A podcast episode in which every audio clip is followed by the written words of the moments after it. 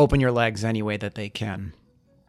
And my partner and I we were buddies, and he just picked me up, and I didn't know anything, and so he slammed me down on my shoulders, and my head hit the concrete on these tiny little gymnastics mat mats.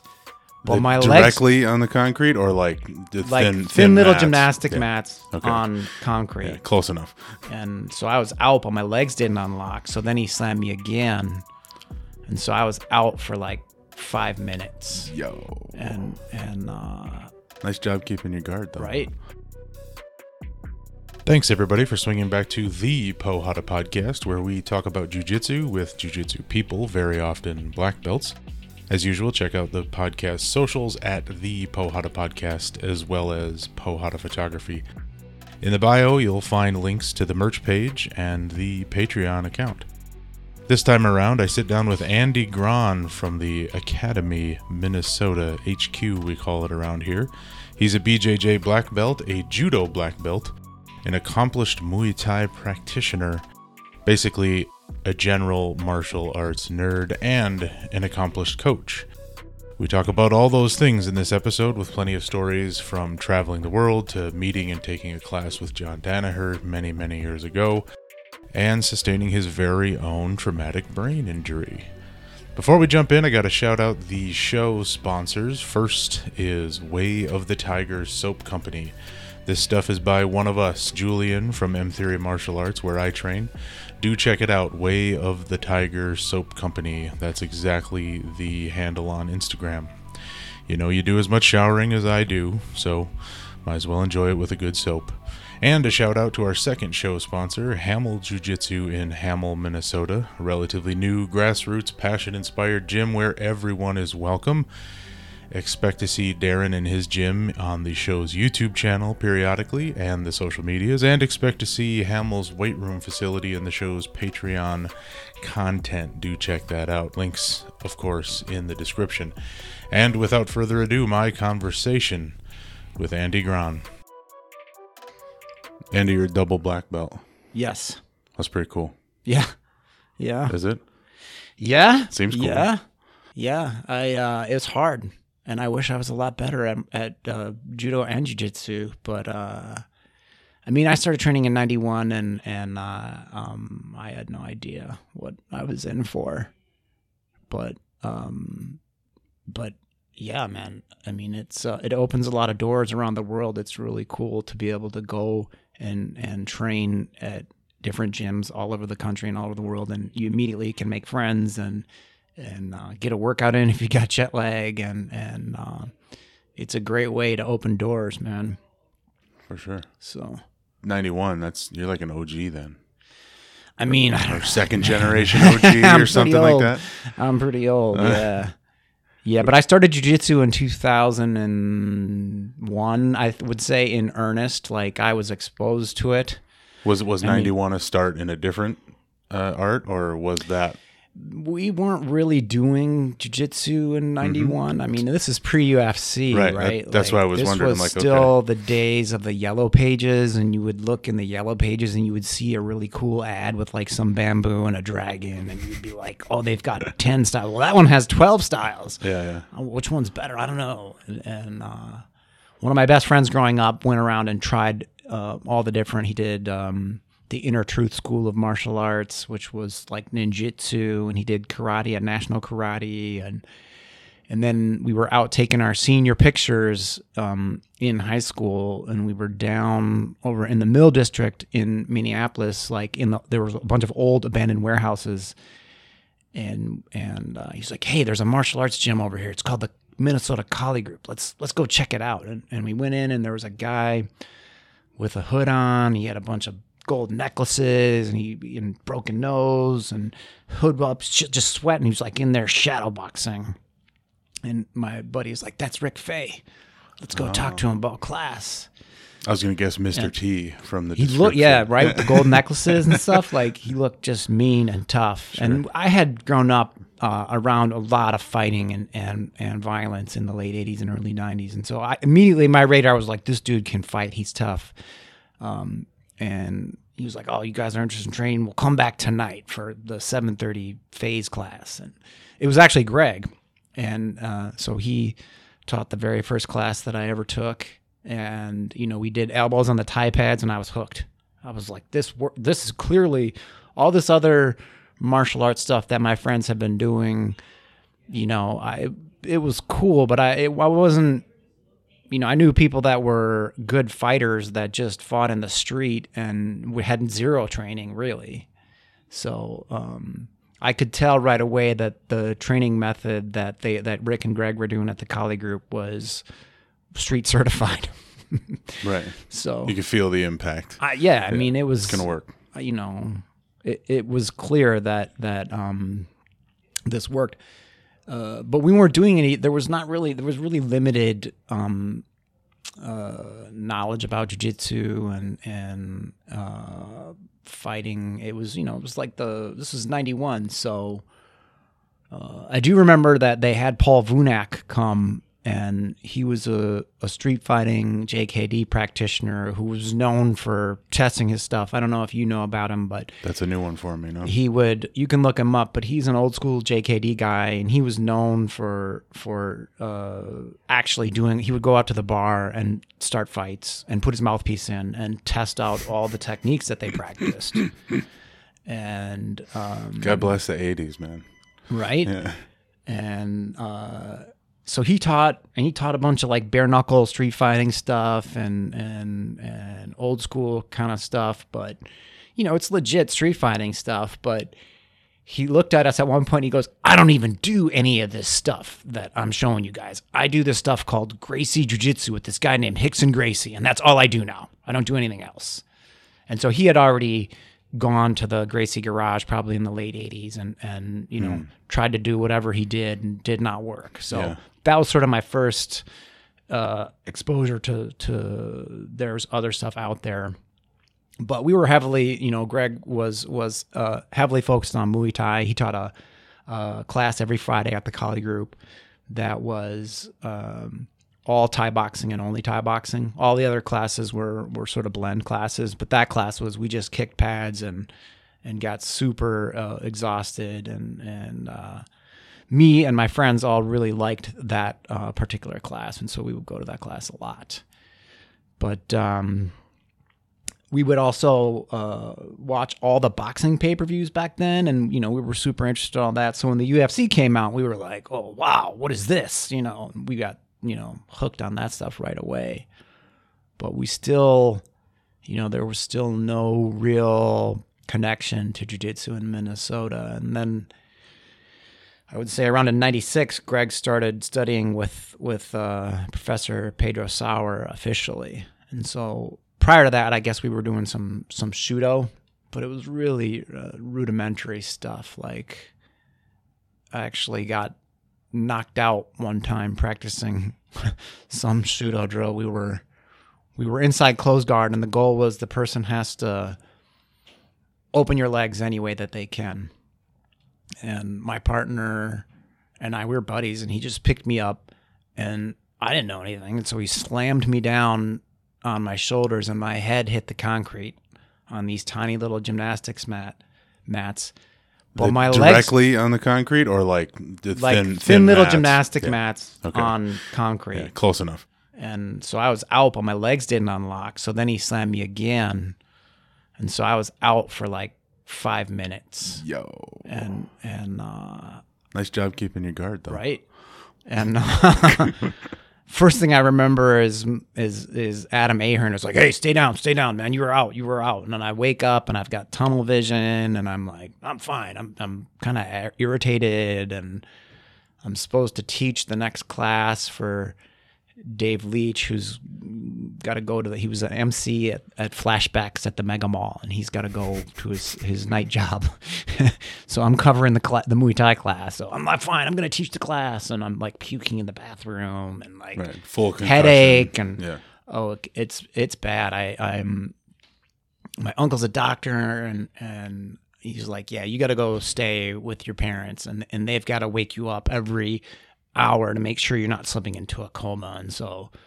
We do that, and then in the morning, my dad's like, "You're going to the doctor." They bring me the doctor, and the doctor's like, uh, "You've definitely got a concussion, but we think you need a CAT scan." And they gave me the CAT scan, and they're like, you need an MRI, and of course you're in the MRI, and I like moved, so I was in the MRI for like 45 minutes, and they're like, you're dehydrated, you have a you have a intracranial bleed, and you need to spend a night in the hospital, and Mm.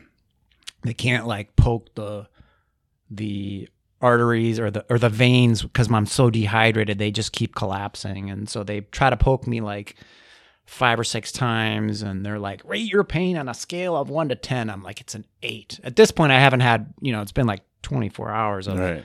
of no um, fluids or anything. And so they gave me Advil which I promptly threw up. Right. they finally get the IV in. They give me some Demerol and I'm just like there we Just- go. Out, right? But I wake up in the middle of the night and my roommate is some old guy with dementia and he's like tapping my feet, Beverly, Beverly, I need my clothes for church. Beverly, and I'm like, oh, what? And they're like, sir, sir, you have to lay back down. The nurses come in and put him back in mm-hmm. his bed. And next time he's going through the cupboards, he's looking for his clothes for church. And finally, finally they strap him down. But I don't know, he might have been sleepwalking because in the morning he was totally normal. But but thankfully, like the protocol, they gave me like a really good concussion protocol. I was in college at the time, and they were like, "No, you can't study. You basically have to stay home. You can't read. You can't really watch TV. You basically got to lay around in a dark room. You can like walk for a little bit, but you really can't Right. do anything for like a month, and you can't get hit in the head ever again like this. This is super bad." Wow. and so it kind of changed my approach to to martial arts after that and i i started focusing a lot more on coaching and becoming more of a of a coach to our thai boxing team and and um i think i fought once more after that maybe but How, but- how, this happened how long after you began? Like, what's the time? this was 95 so i started in 91 i had my my. first kickboxing fight in 94 i think i fought or 93 i fought in chicago in muay thai in 1993 and then i fought the, the fights were like once a year in those times so the next fights Right. were in canada in 94 i fought in canada in 94 and then i got the tbi in 95 and um so i re- that really made me reevaluate sparring and and Mm-hmm. And uh, getting hit in the head in general. Thankfully, Well, and, I think you know you look at all the research now about Mhm. concussions and brain injuries now, and, and we we take it a lot more seriously now than Oh, yeah. than ever before. So Yeah, I remember getting a job uh 2013 or 14 doing some high school strength conditioning and getting hip to their concussion protocols and how they tested and what they knew about them and comparing it to my personal experience playing high school football which wasn't too many years before Right. that and it was dramatically different yeah, and we're talking 2003 for me and Yeah. like 2012 for them like i mean it's reasonably recent or whatnot yeah, but then listening to their football coach who's an old timer he's Yeah. like 70 years old now talking about how they handled concussions playing football in the 70s and the 80s and stuff i mean what a growth of right. industry and even us, like we were we were trying to be smart about it, but I think that we allowed a lot of um, people getting hit in the head unnecessarily Oh, over yeah. the years. You know, the MMA realm that um, when it first came out, like it was when people started figuring out how to fight. A lot of it was just they fought in practice, Yeah. which makes sense on some level, Mm-hmm. but you know, I don't know, man. Like I lucked out, I think, for whatever reason, the doctors and the people that took care of me um, left me with the impression that like you can never get hit in the head again. Like this is seriously bad for you. Don't you know? Yeah. Be careful. And and I took that to heart, you know. And uh, i think they were kind of ahead of the curve on that somehow, yeah, I don't Yeah. I don't really know what I've credited it just luck. Somebody somewhere knew something that Yeah. that came into contact with them right um, because the world was not that advanced back then. Even sure. even within our school, you know, um, we we had a lot of uh, you know, it's this it's a similar path I think to what the rest of the world has experienced. You know, Sure. we've always been, I would say. You know, we weren't like I don't know if you know the stories about Miletich and Team Quest and some of those old school MMA gyms. We've always been, I would say, a little bit ahead of the curve on on uh, how how we approach sparring, but um, but still, I you know I look back to some of the sparring that happened, and and dude, people got knocked out and people got hit hard, and and Yeah. uh, nowadays we're super careful about all that stuff, and Well, yeah, I mean, imagine seeing a student in your class inside somebody's clo- closed guard on a Right. Friday afternoon training session, pick them up, try to slam them. Like, Yeah. they're just absolutely not. It just Yeah. wouldn't allow it. no, no, Right. no, Uh, well, credit to you too for listening. Yeah, I, I'm a meathead. You're Yeah. a version of a meathead, the martial arts version, Yeah. and generally a doctor says, "Hey, that thing you love doing, don't do it anymore Yeah. because it's bad Well, for you." yeah, I mean- we tend to just go, Yeah. "All right, cool." Yeah, yeah, yeah, yeah. So yeah, I mean it's um it's been a journey, but uh but yeah now uh, I mean uh it's so much better. The training now, the on on every level, we're, we're we're really we've really modernized. I would say even in the past three years, we've really really modernized our approach to and and my my own approach to how I uh, uh, design practice. It's What, what do you say the most recent changes in terms of, as you say, modernizing? Um, well, I've I've we've always been rooted in the Jeet Kune Do philosophy and and you know letting people sort of absorb and use techniques that work for them. And, and there's been an emphasis on like the you, know sparring or rolling. And and you you you have to work against resistance uh, to know that um, any specific technique or move that you do will actually work in a in a um, I mean that's that's really my definition of confidence is like you've done it. Right. You Pressure can't like tell you can't tell yourself you can't talk yourself up before your fight if you've never sparred and be like, "Oh, I've kicked the pads all the time and now I'm going to be able to fight." Um so I've always been rooted in that JKD approach. I, I mean, I went to a sort of a hippie open school where the kids were supposed to, you know, be coached more by the teachers, and the teachers were supposed to be more like guides as opposed to like, you know, filling your head full of facts. And so my my ideas about learning and coaching have always been rooted in that, but I've um, de- developed developed an interest in the science of ecological dynamics and motor learning and skill adaptation and skill acquisition over the past I would you know since the pandemic I had a lot of free time to like research things and try to try to make things better I, you know in my head when we when I lost the ability to to coach people and to be involved in martial arts that that not being able to do it and and honestly teaching on Zoom was awful. Mm-hmm. We were you know shrimping around on the floor and you know just it was it's not the same as working with a partner. So I started to research and, and learn about all those topics on a deeper level and started talking to other experts in the field and, and listened to a lot of podcasts on it and read a lot Yeah. of books on it and and it's just refocused uh, what parts of the uh, practice we always had um, I would say because we're Jeet Kune Do rooted school, we've always had an ecological approach on some level. But now, um, with a deeper understanding of those principles, we've been able, I think, to design practices that people get better, faster, and have more fun, really. So that's been over the past three years the project. Yeah, it seems like the, the ecological thing is is in some sense a version or a piece of what everybody's sort of always done, but they've Yes. branded it, they've packaged it, and hyper focused, and it's making people kind of realize, okay, this is a way of thinking. This is maybe its own It's- coaching philosophy. It's deeper. I mean, it's deeper because we always did situational training, for example. right. right? But we didn't know why. We didn't, there wasn't really a why behind it, and it was everybody did the same situation. And if you look at, if you read about ecological dynamics and you read about the constraints led approach, and you you start to develop a, a, a deeper understanding of all those principles, where you end up is that you have to create slices of the game for everybody uniquely, and that's hard. That's really that you know people say it's you know the coach.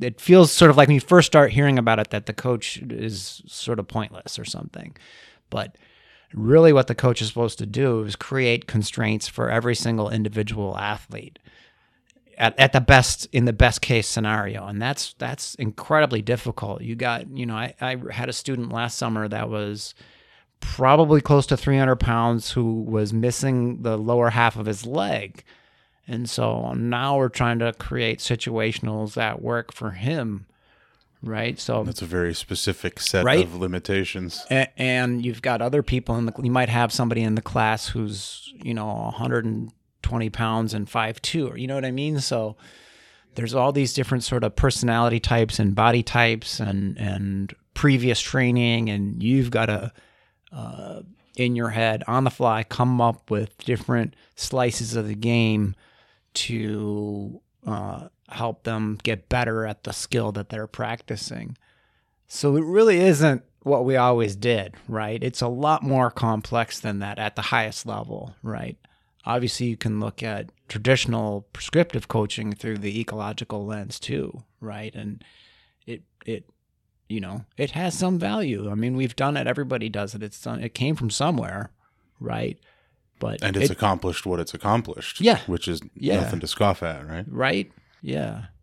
But a lot of us would say that people are good in spite of that, right? A lot of us are would say that uh, people get good um, because of the part of the training that is ecological, and not because of the part where they're doing, you know, practicing perfect mm, technique over and over again in a really repetitive fashion.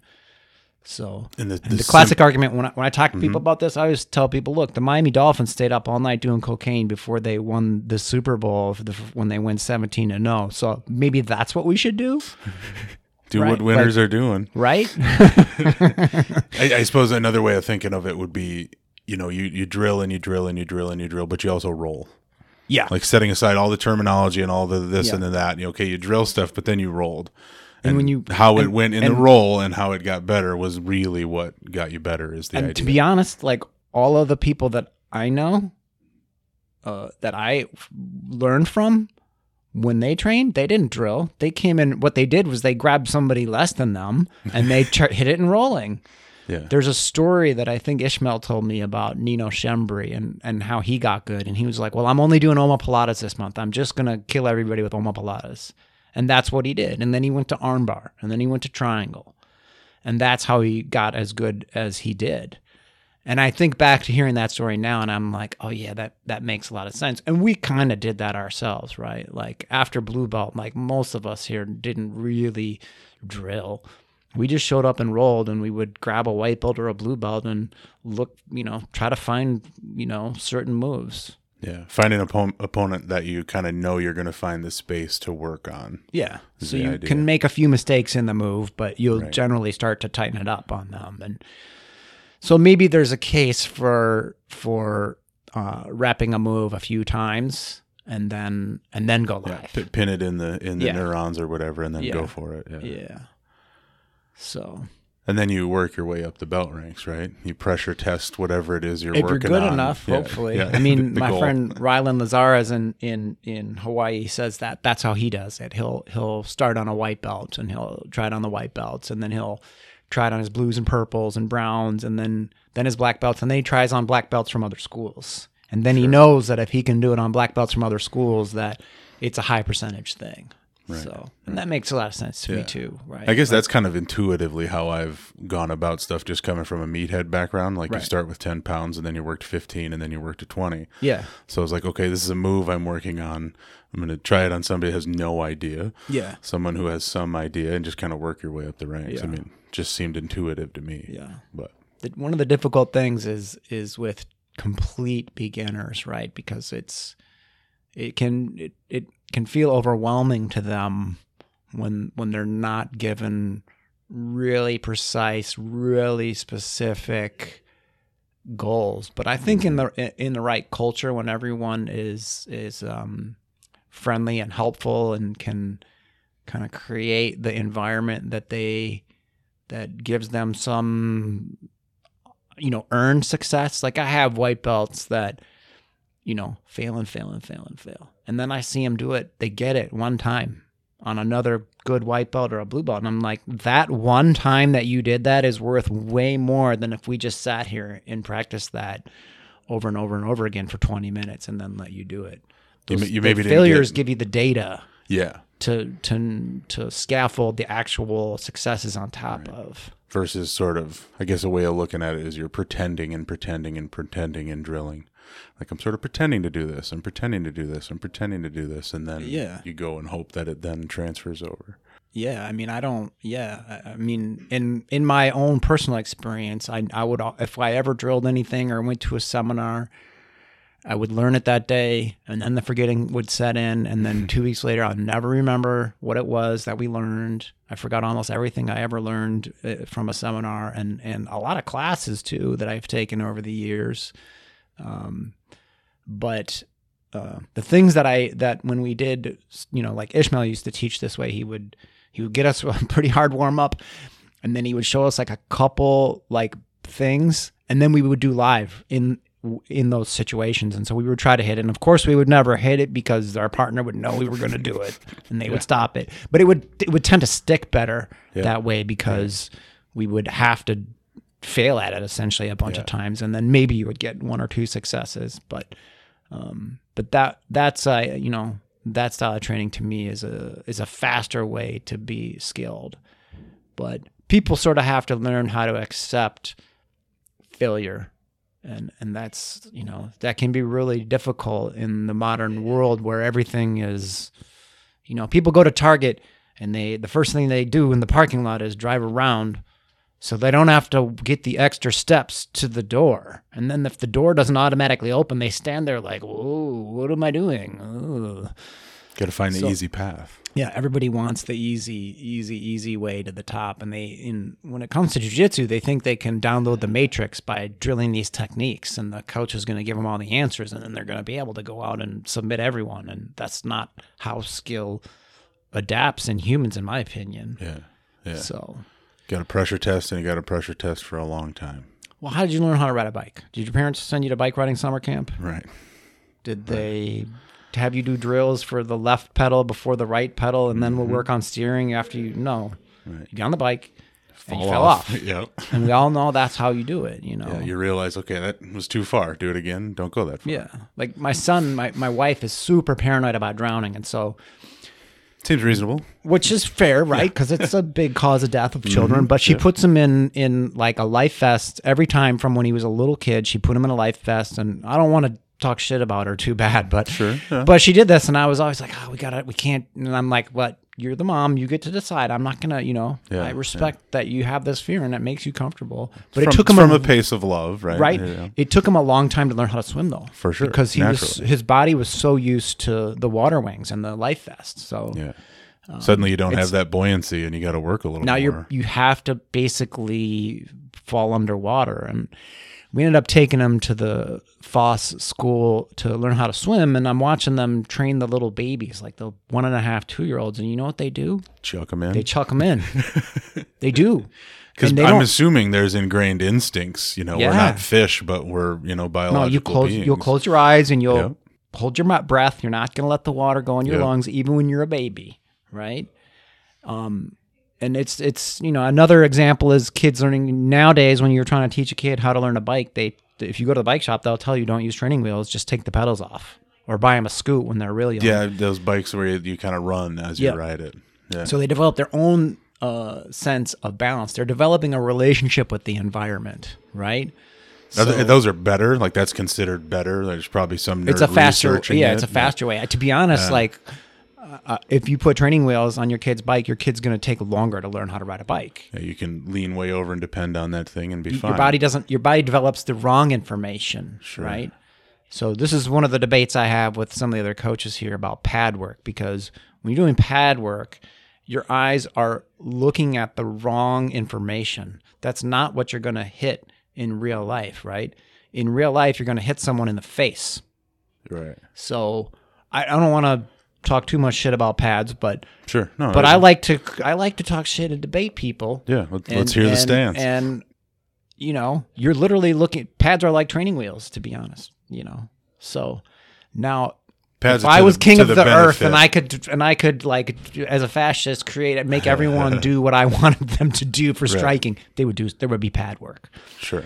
But I think people got to realize that when you're looking at the pad, you're you're connecting your eye and your fist to the pad and not the person's body. And so if you're going to actually go into an MMA fight or a Thai boxing fight, kickboxing or boxing fight, you got to be careful with how much pad work and how much sparring and the and the ratio that you do, and and then with that, as we've mentioned, the concussions are in there too because you can't be getting concussions in sparring.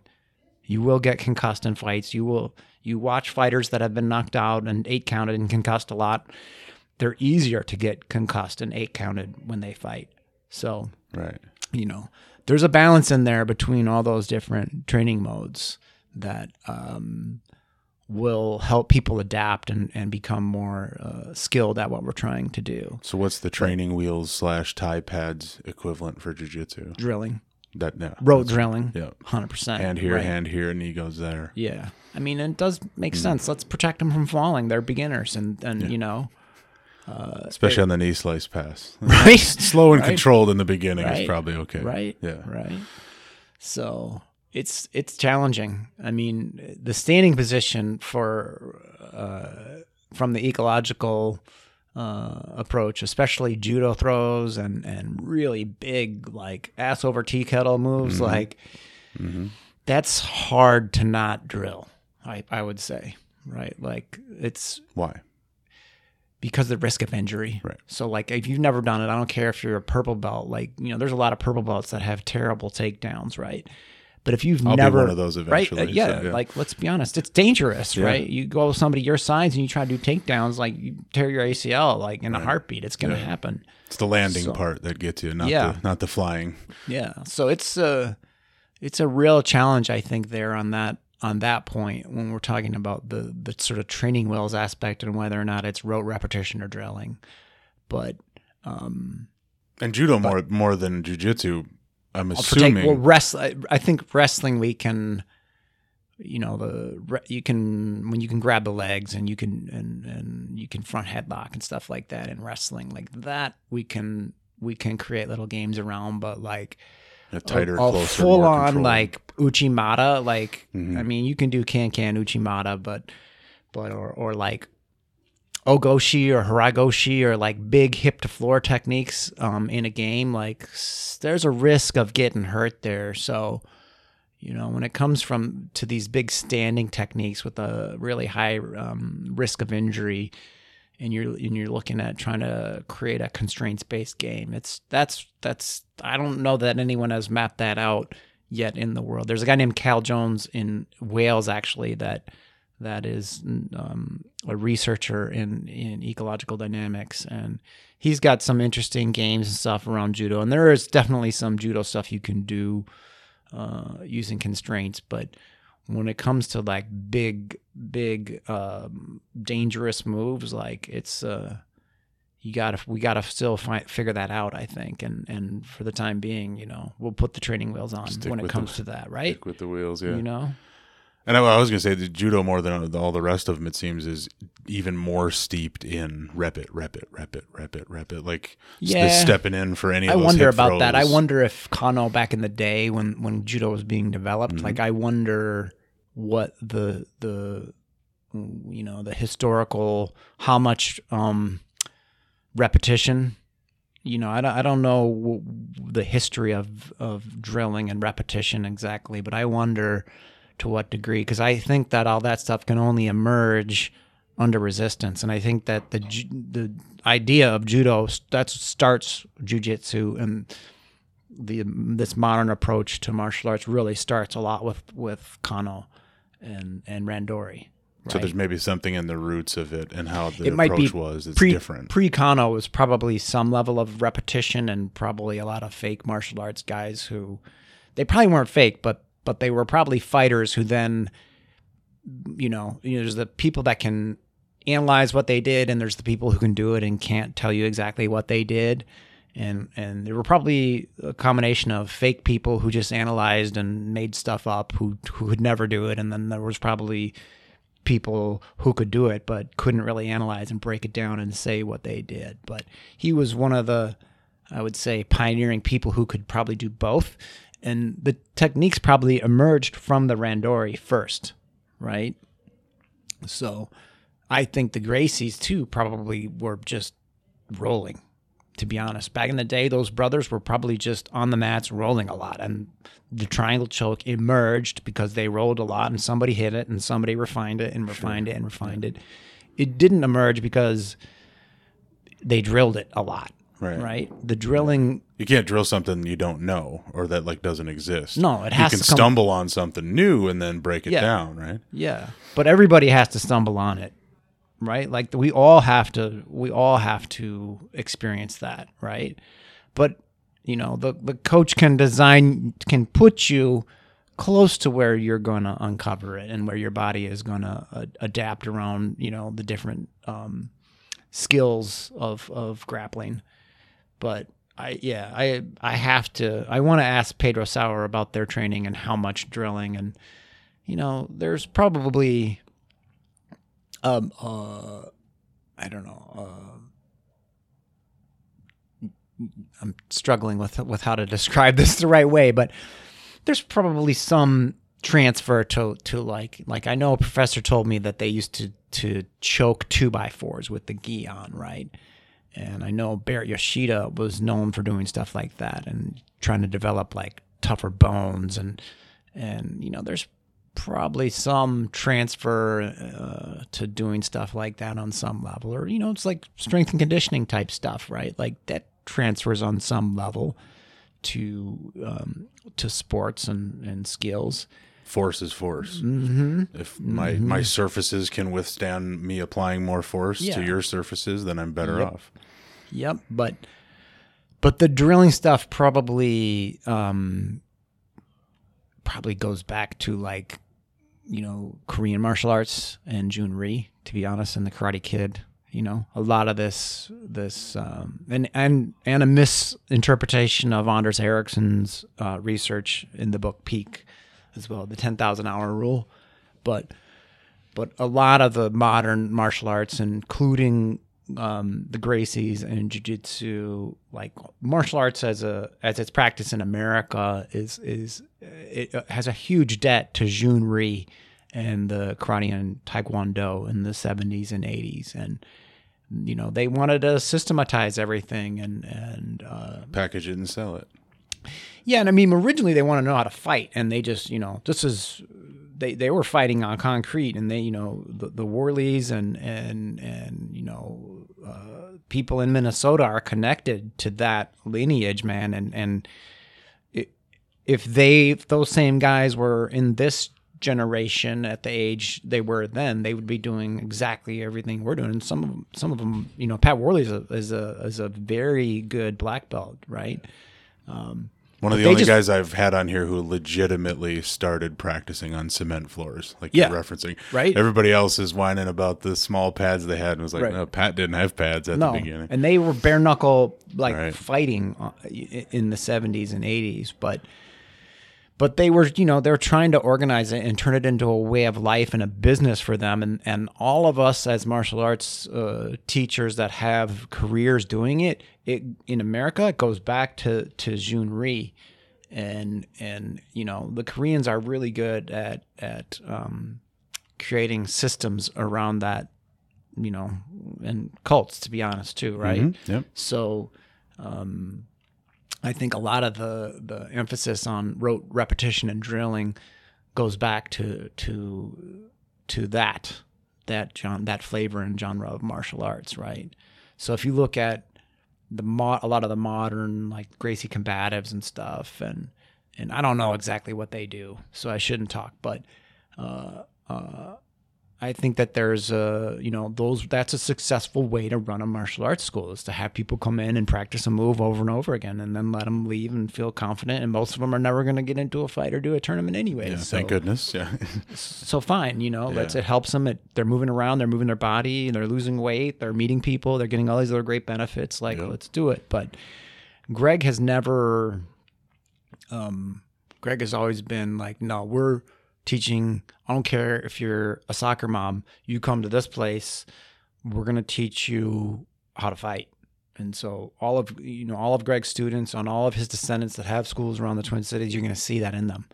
Like this is martial arts. It's not dance. You know, this isn't you know trivia night at the pub. We're we're teaching people. This is people can die. Right. You know, we have a student that I tell this story once in a while. She was like a homeless outreach worker, and she was in the middle of the day leaving the homeless shelter, and some dude came up behind her and grabbed her by the neck. She turned around and kneed him in the nuts a bunch of times and osotogaried him, and then went to her car. And I'm like, "Did you call the cops?" And she's like, "No, I feel like that was enough." Probably got the message, huh? Yeah.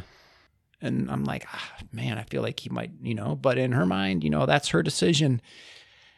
And if she had gone to the, you know, I don't know what to say, like eyebrow, needle nose, ear lock system.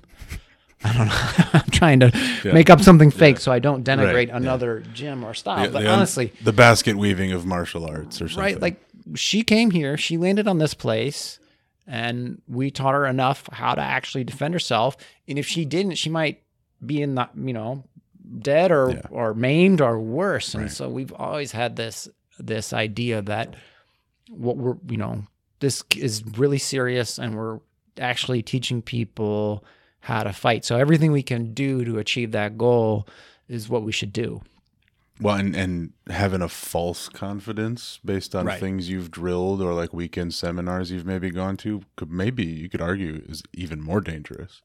Yeah. You know, like if I'm less worried about confronting these situations because oh, I know how to do this and it, this. it can be. It's it's a trade-off there because i think sometimes people get that sense of confidence. Like greg tells this story like there was a school in the twin cities called Chung Moo Quan when i was when i was in high school and they were the really esoteric like internal martial arts and it was a blend of eight different styles of kung fu and and Greg did loss prevention at Target on Lake Street, and and one of the other loss prevention guys trained in that martial art, and he was telling all the other people at Target, all the the cart boys and cashiers, like, yeah, Greg Greg's style is weak and it doesn't work, and oh, I would just God. kill everyone with my death touch. And Greg was funny, like, bro, you can't say that. If you want to spar me, let's spar. Let's spar right now. And so he, you know, slapped the guy around, and and everybody knew, right? yeah. So, There's but a little mini UFC going on. my there. point really is that the guy had this false sense that he could touch Mm-hmm. someone and kill him, and that might have actually kept him out of a lot of fights. And and it might have, you know, Sure. even though it was a false sense of confidence, Yep. he might have been. I don't. I don't know the guy, and Yeah. but he might have been a total jerk. And this might have. Uh, there's a sense in which even the fake martial arts gives people that false confidence, but it enhances their life because it makes them, you know, go home after the guy tried to pick a fight at the bar. Instead of fighting him, they were like, "No, I would just kill you." Yeah, yeah. And I'm like, eh, well, yeah, so Glad what? you didn't. Yeah, right. Glad you, know, went home. I know it was. I know it was fake. The guy probably would have knocked your your head off your shoulders, but you know. So Is there much of that around these days? Twin Cities, I have no The- idea. the- those the kind of like you say esoteric weird styles. I have no idea. I'm sure it exists. Yeah. I mean, I, I have a I have a friend who's a tattooer that was um in the I don't know late 90s and early 2000s and he was he was still really involved in it. Um but I mean, I'm sure it's around. Yeah. Yeah. I'm sure it is. Just- but now like I mean, people watch the UFC and and MMA and people know, you know, it's it's you can just go on YouTube and and Right. it's it's the evidence is clear. Yeah. You know, you're like my tr- son's friends like started in junior high, um, just fighting each other. Basically, you know, they you know boys want to.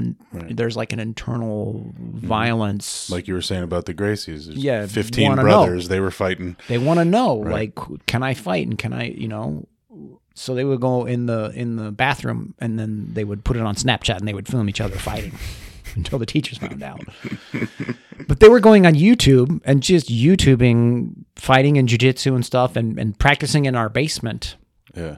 and they would go in our basement and just fight each other and roll and make stuff up and they never really trained here but but um you know they're actually not bad self-taught on youtube at Just fighting. good stuff on yeah YouTube. Yeah, no yeah You know, you can Totally stumble on some, some crap, but like there's No. a lot of good No. free info out there. no and now a couple of them are training and doing jiu-jitsu and and uh it's kind of cool to watch them because i'm like man you guys are are good, right? But you know, it's you know, it's cool, right? Like I'm I'm a I'm a coach that wants people to go on YouTube and and even if it's slightly bad, like I don't, you know, you that'll come out in the wash in the long run. You know? You would never tell, you know, high school or aspiring football players not to go play ball No, and try formations and tr- you know what I mean. Yeah. Go play football. Go do Yeah. your thing. Same Yeah. same idea with the fighting. Huh? Yeah. Yeah, that football coach in in um he's got a list of no's, right? Uh, what's his name? John Gagliardi up in St. John's. Do you know him? Yeah, yeah, yeah. Long time legend guy. Yeah. He's pretty famous for Mm-hmm. for basically they just played football, right? Like they just got together and they didn't have pads and and they didn't, you know. Work the skills of the sport. Yeah, he just played the game a lot. The game trains the game, right? That's the saying, right?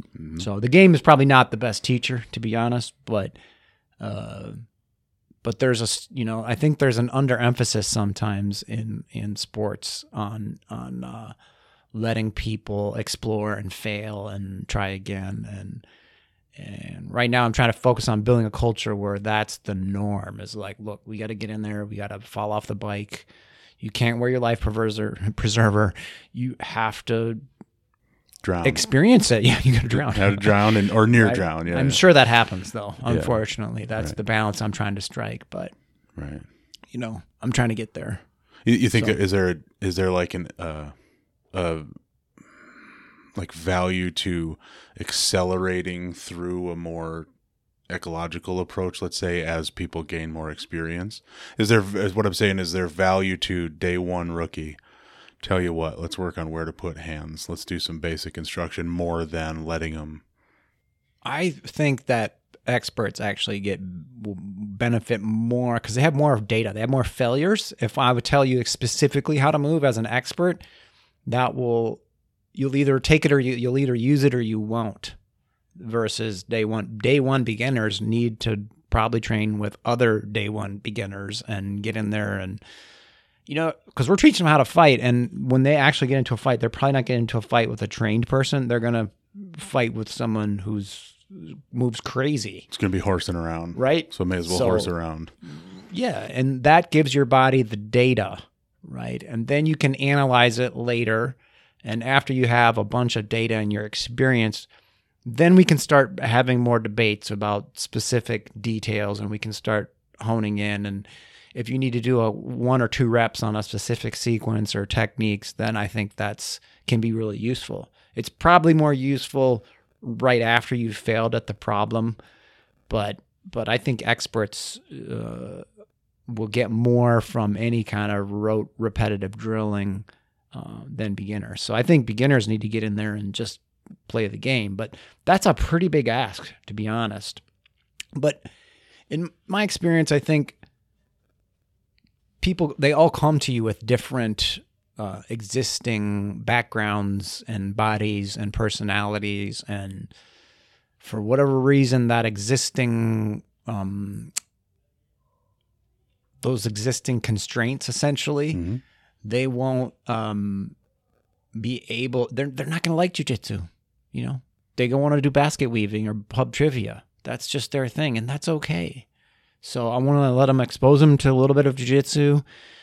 And if it's just not their thing, it's just not their thing. I can't, you know, there's nothing I can do. I can hide the real aspect of jujitsu by having them practice a specific sequence of moves, but they're going to have to roll at some point and they're going to have to be okay with failing at rolling and tapping out, right? Like that's really hard. Tapping out and and uh, you know if you train long enough you're to have people who are less skilled than you tap you out sometimes and people that are way littler they're to catch you and and you have to be the kind of person that's okay with that if you're to be good at this sport you know so I'm gonna shift this. Uh, at what you can correlate it to a belt rank if you like, and you can answer it relative to jujitsu or judo, maybe both.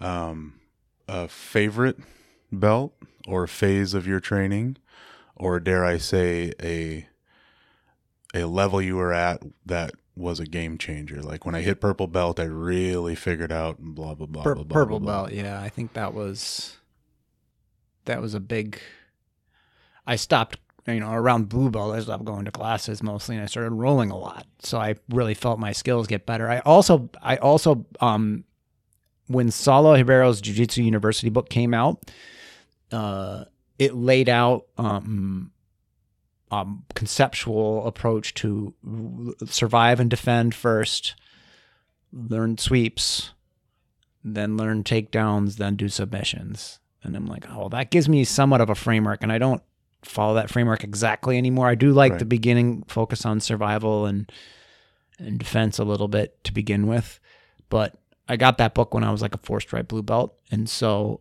I, I had learned defense, but I hadn't really learned. I hadn't like had the courage to put myself in, put someone on my back, and put somebody on mount. Um, so that was um, really key, and I think I also took my first class with John Danaher in 2009, and so that totally blew my mind. Like there was jujitsu, and then there was like this whole like intricate other level of understanding that people have that just it was unreal that someone could understand jujitsu that deeply at that time. Um, so that was the belt that um, I was the funnest or the most interesting. I had a really rapid, I think, skill development around that belt, and I started went and went to a bunch of tournaments and did really well. Not well. coincidental, I would assume, right?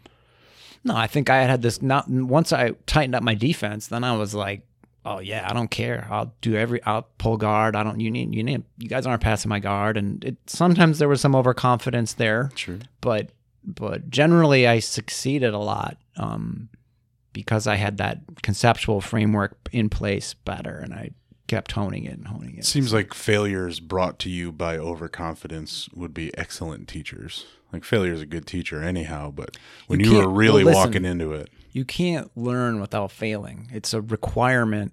It's a biological requirement to learn. You can't. There's no learning. If everything's perfect, that's you already know, right? If you just do something, you ride a bike, you ride a bike. You don't have to learn. Learning means something you can't do, which requires you to fail at it. So, you know, that was that at that time you know, I became more comfortable with like, all right, well, I'm going to make myself vulnerable and and I'm going to work on things I'm not good at and and I still have that approach to to training. So, expand on the Danaher thing. What was different or what you took from it? man, that's hard to I'm sure to say exactly.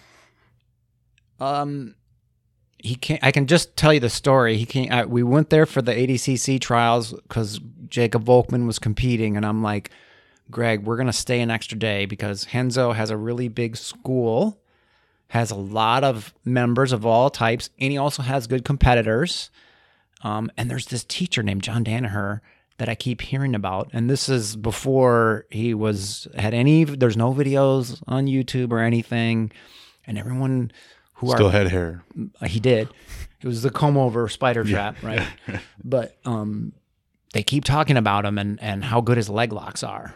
And so I want to get a private with leg locks. And so I called Renzo's and they never answered. And then they finally answered. And I'm like, can I get it? And they were like, what belt are you? And I'm like, a blue belt. And they were like, well, no, you can do a class. He doesn't have time for privates. I'm, I think at the time he was probably doing privates all day and was booked already. So we came in and, and, uh, But they asked your belt, so if you just said something fancier, you maybe They might have, yeah, they might have. If I was like a, a Sure. VIP, like a black belt who had, you know, that he would want to work, kind of person Right. he would want to work with, maybe, right?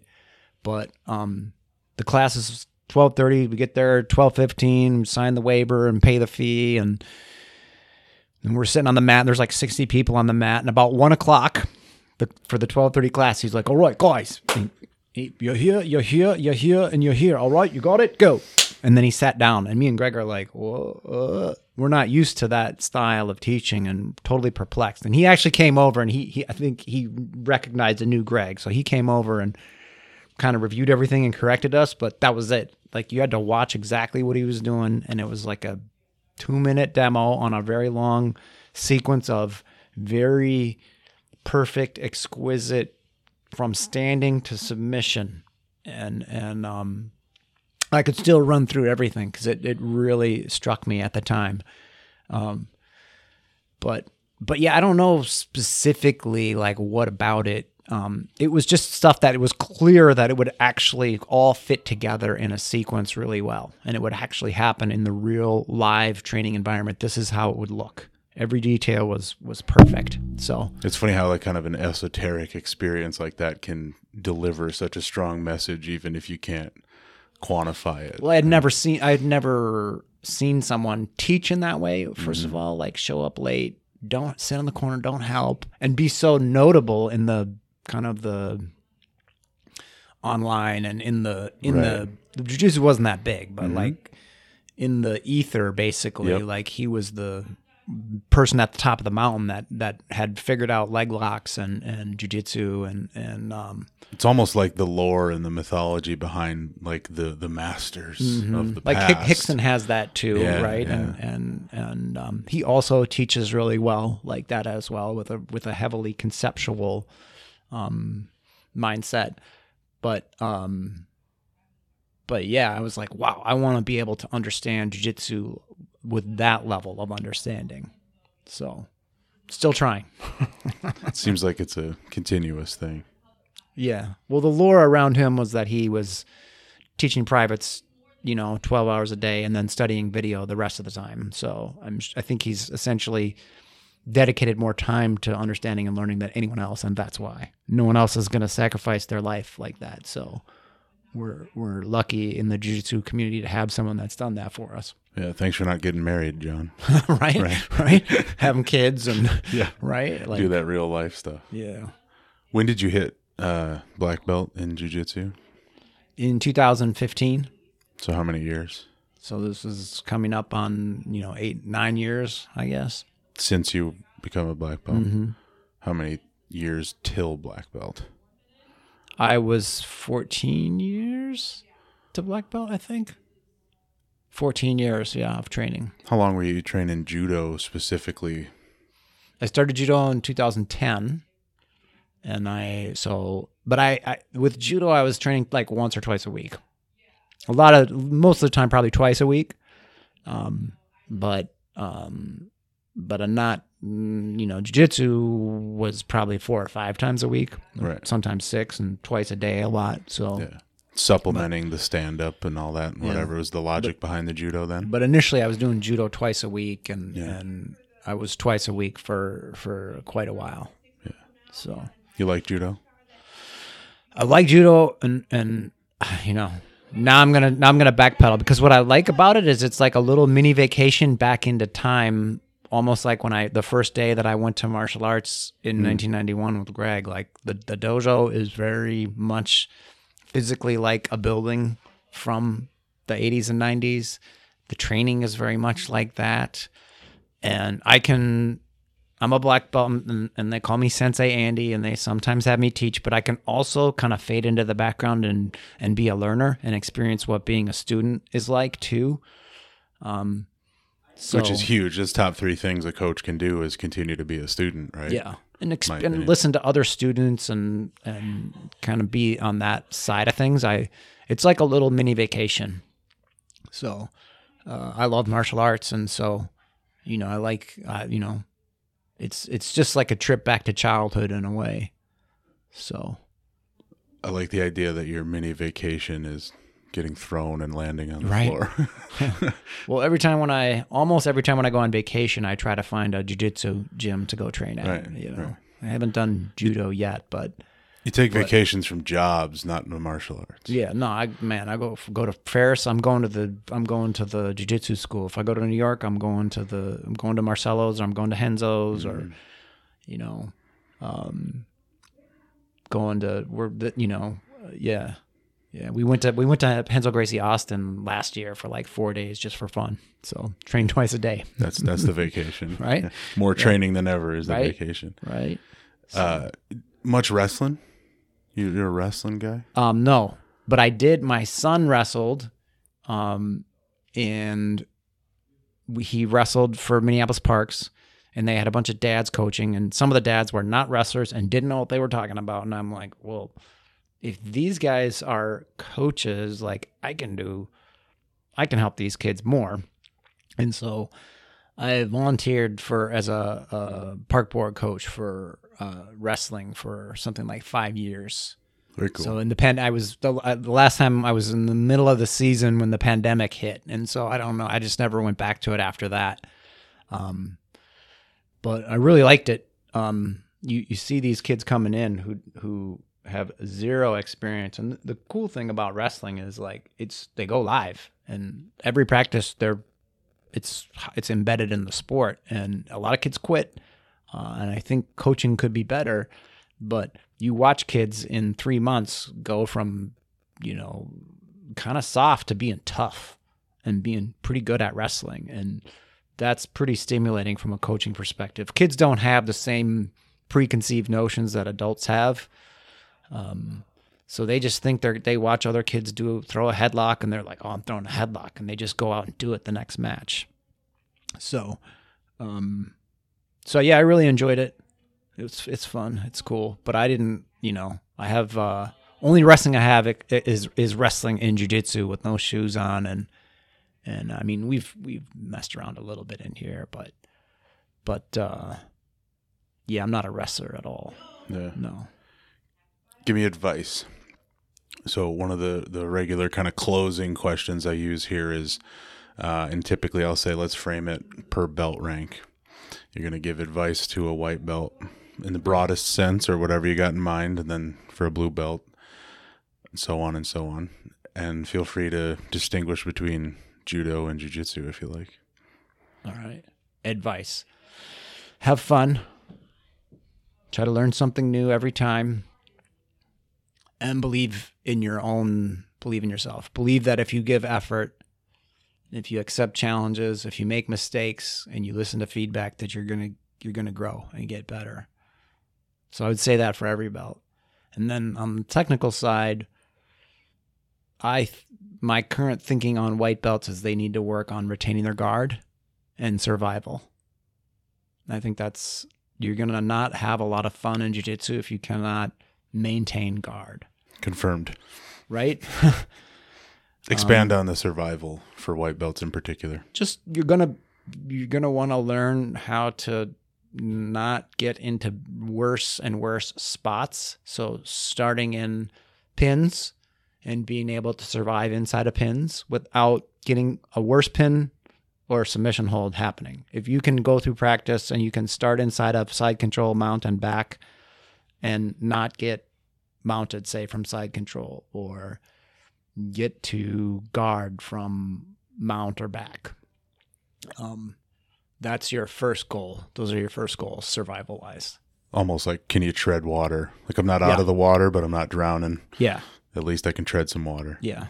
That's going to make your journey fun because you don't want to be a purple belt. I mean, I've seen really good black belts go against competitive, like world champion blue belts, and they kind of forgot a bit of their defense. And they're not, now they're ruminating and they're not having, you know, they're having psychological problems because they lost that sense of defense. So I think all belts should always work on defense, but particularly white belts should work on those the guard retention, the survival aspect. I think when you become a blue belt, you want to continue to work on escaping bad surviving and escaping. So if you can get out of um, any kind of a pin and get to a better spot. Uh, and also, you want to start to develop a guard that you like. And typically, for white belts and blue belts, I'll say you have a choice here. You can do half guard, you can do uh, any kind of full guard. So that could be closed guard, it could be open guard, collar sleeve, De La Riva. I don't care. You cho- you you play around and you you choose an experiment, but make a distinction between half guard and and full guard. You pick. Um, and then that purple, I would say you really want to um, continue to hone those skills of uh, sweeping and and submitting from the guard. And uh, once you get to purple, brown, and black, I think you want to start to put everything together into sequences. And at brown belt, you want to be able to take people down. Like starting at brown, you're really going to start to uh, um, now that you're you know everything else is in place now's a good time to start doing some stand up. And I think I think by the way, I think Greg would would not agree with me on on all this stuff. Sure. he Yeah. would want he wants takedowns right away. Sure. He he wants to get people confident in the standing position, Right. white and blue. But but I, you know, Well, what you're saying is in line with the order from the from the university book. Yeah. And that's just because that's my experience.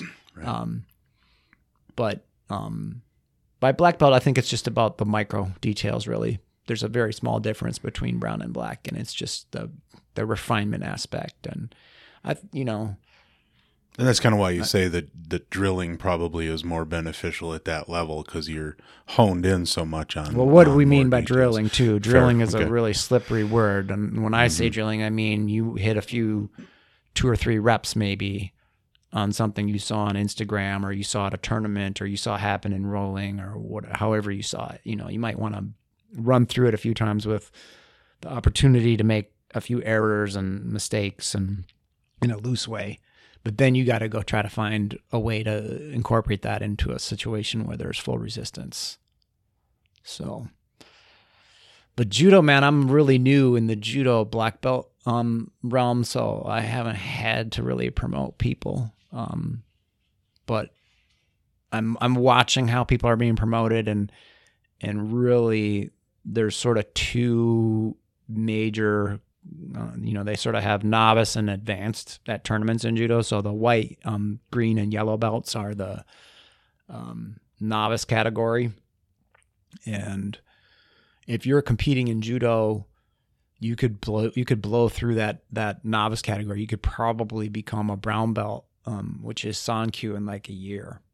So I don't have a good framework either for for like specific technical advice. Um, But but one thing I would say is for white belts that you should focus on foot techniques and falling from foot techniques as opposed to ro- repetitions of uh, uh, roll falling. So, a game that I I like to do with uh, beginner judo students is we just foot sweep each other back and forth, and their foot sweeps are not good. But the falling from a foot sweep, I can start to. I'm going to be attacked randomly in Randori, and I have to respond in a.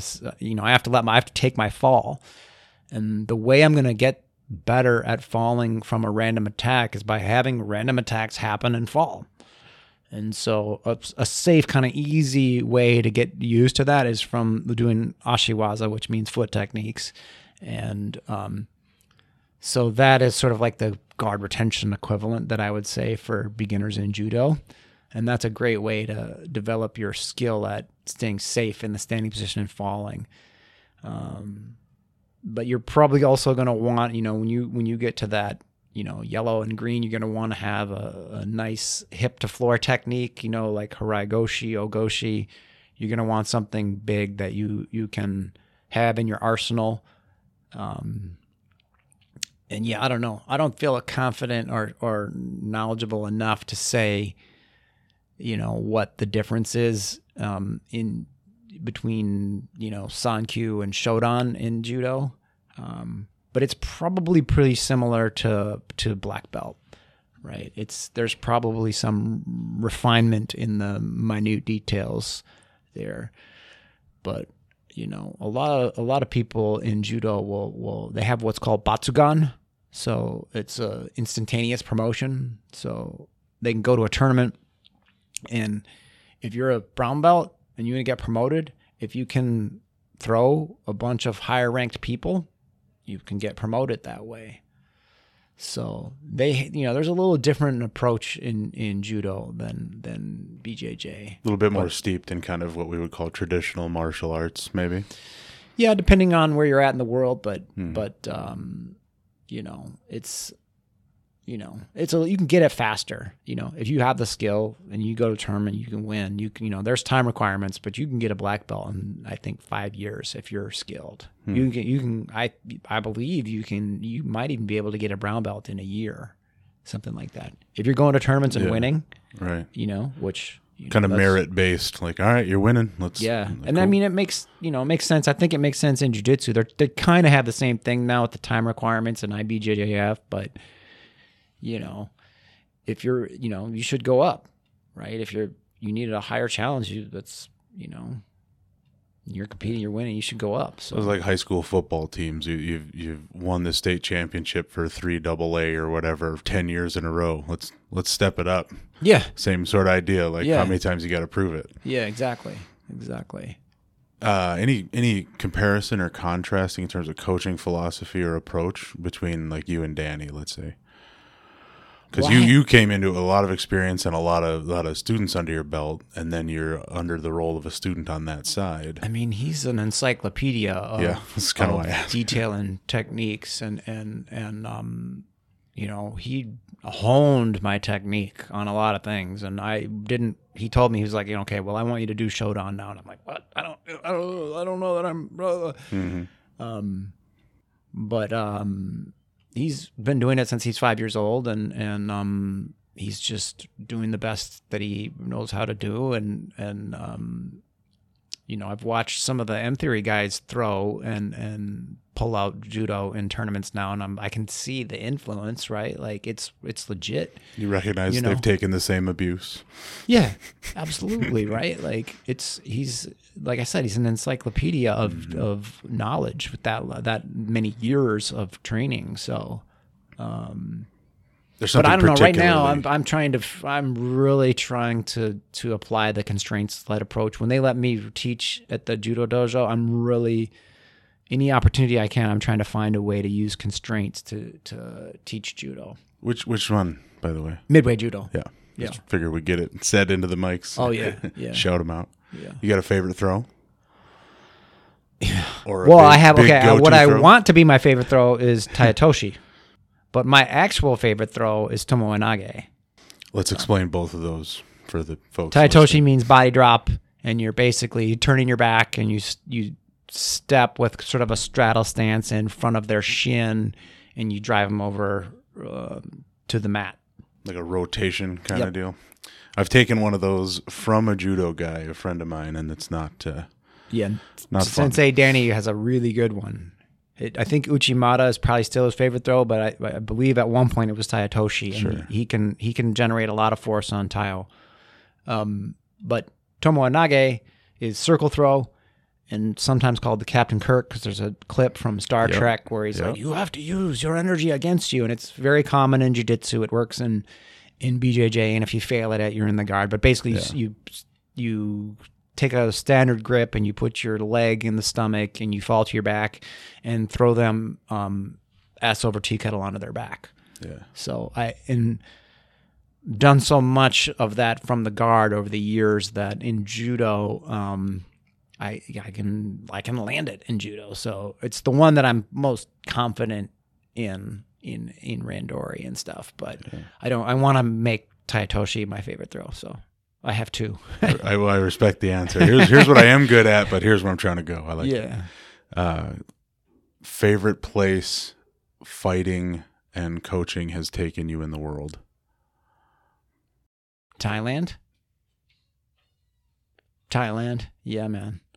I've been to Thailand like 10 times and Wow. I learned to speak Thai and and trained there and and uh I man, I love Thai culture and and I love the weather and the food and the people and I haven't been there in 10 10 11 years now uh but when I get older I think I'll probably try to uh, spend some time in my retirement hanging out over there. I really like it. Mm, Very cool. Beat Yeah. sitting on a beach in Florida. That's a better re- Yeah, I mean, you retirement know, plan. It's a really long ass flight, but uh, man, it's it's cool, man. It's it's a different. They're more relaxed. They don't. They live for now.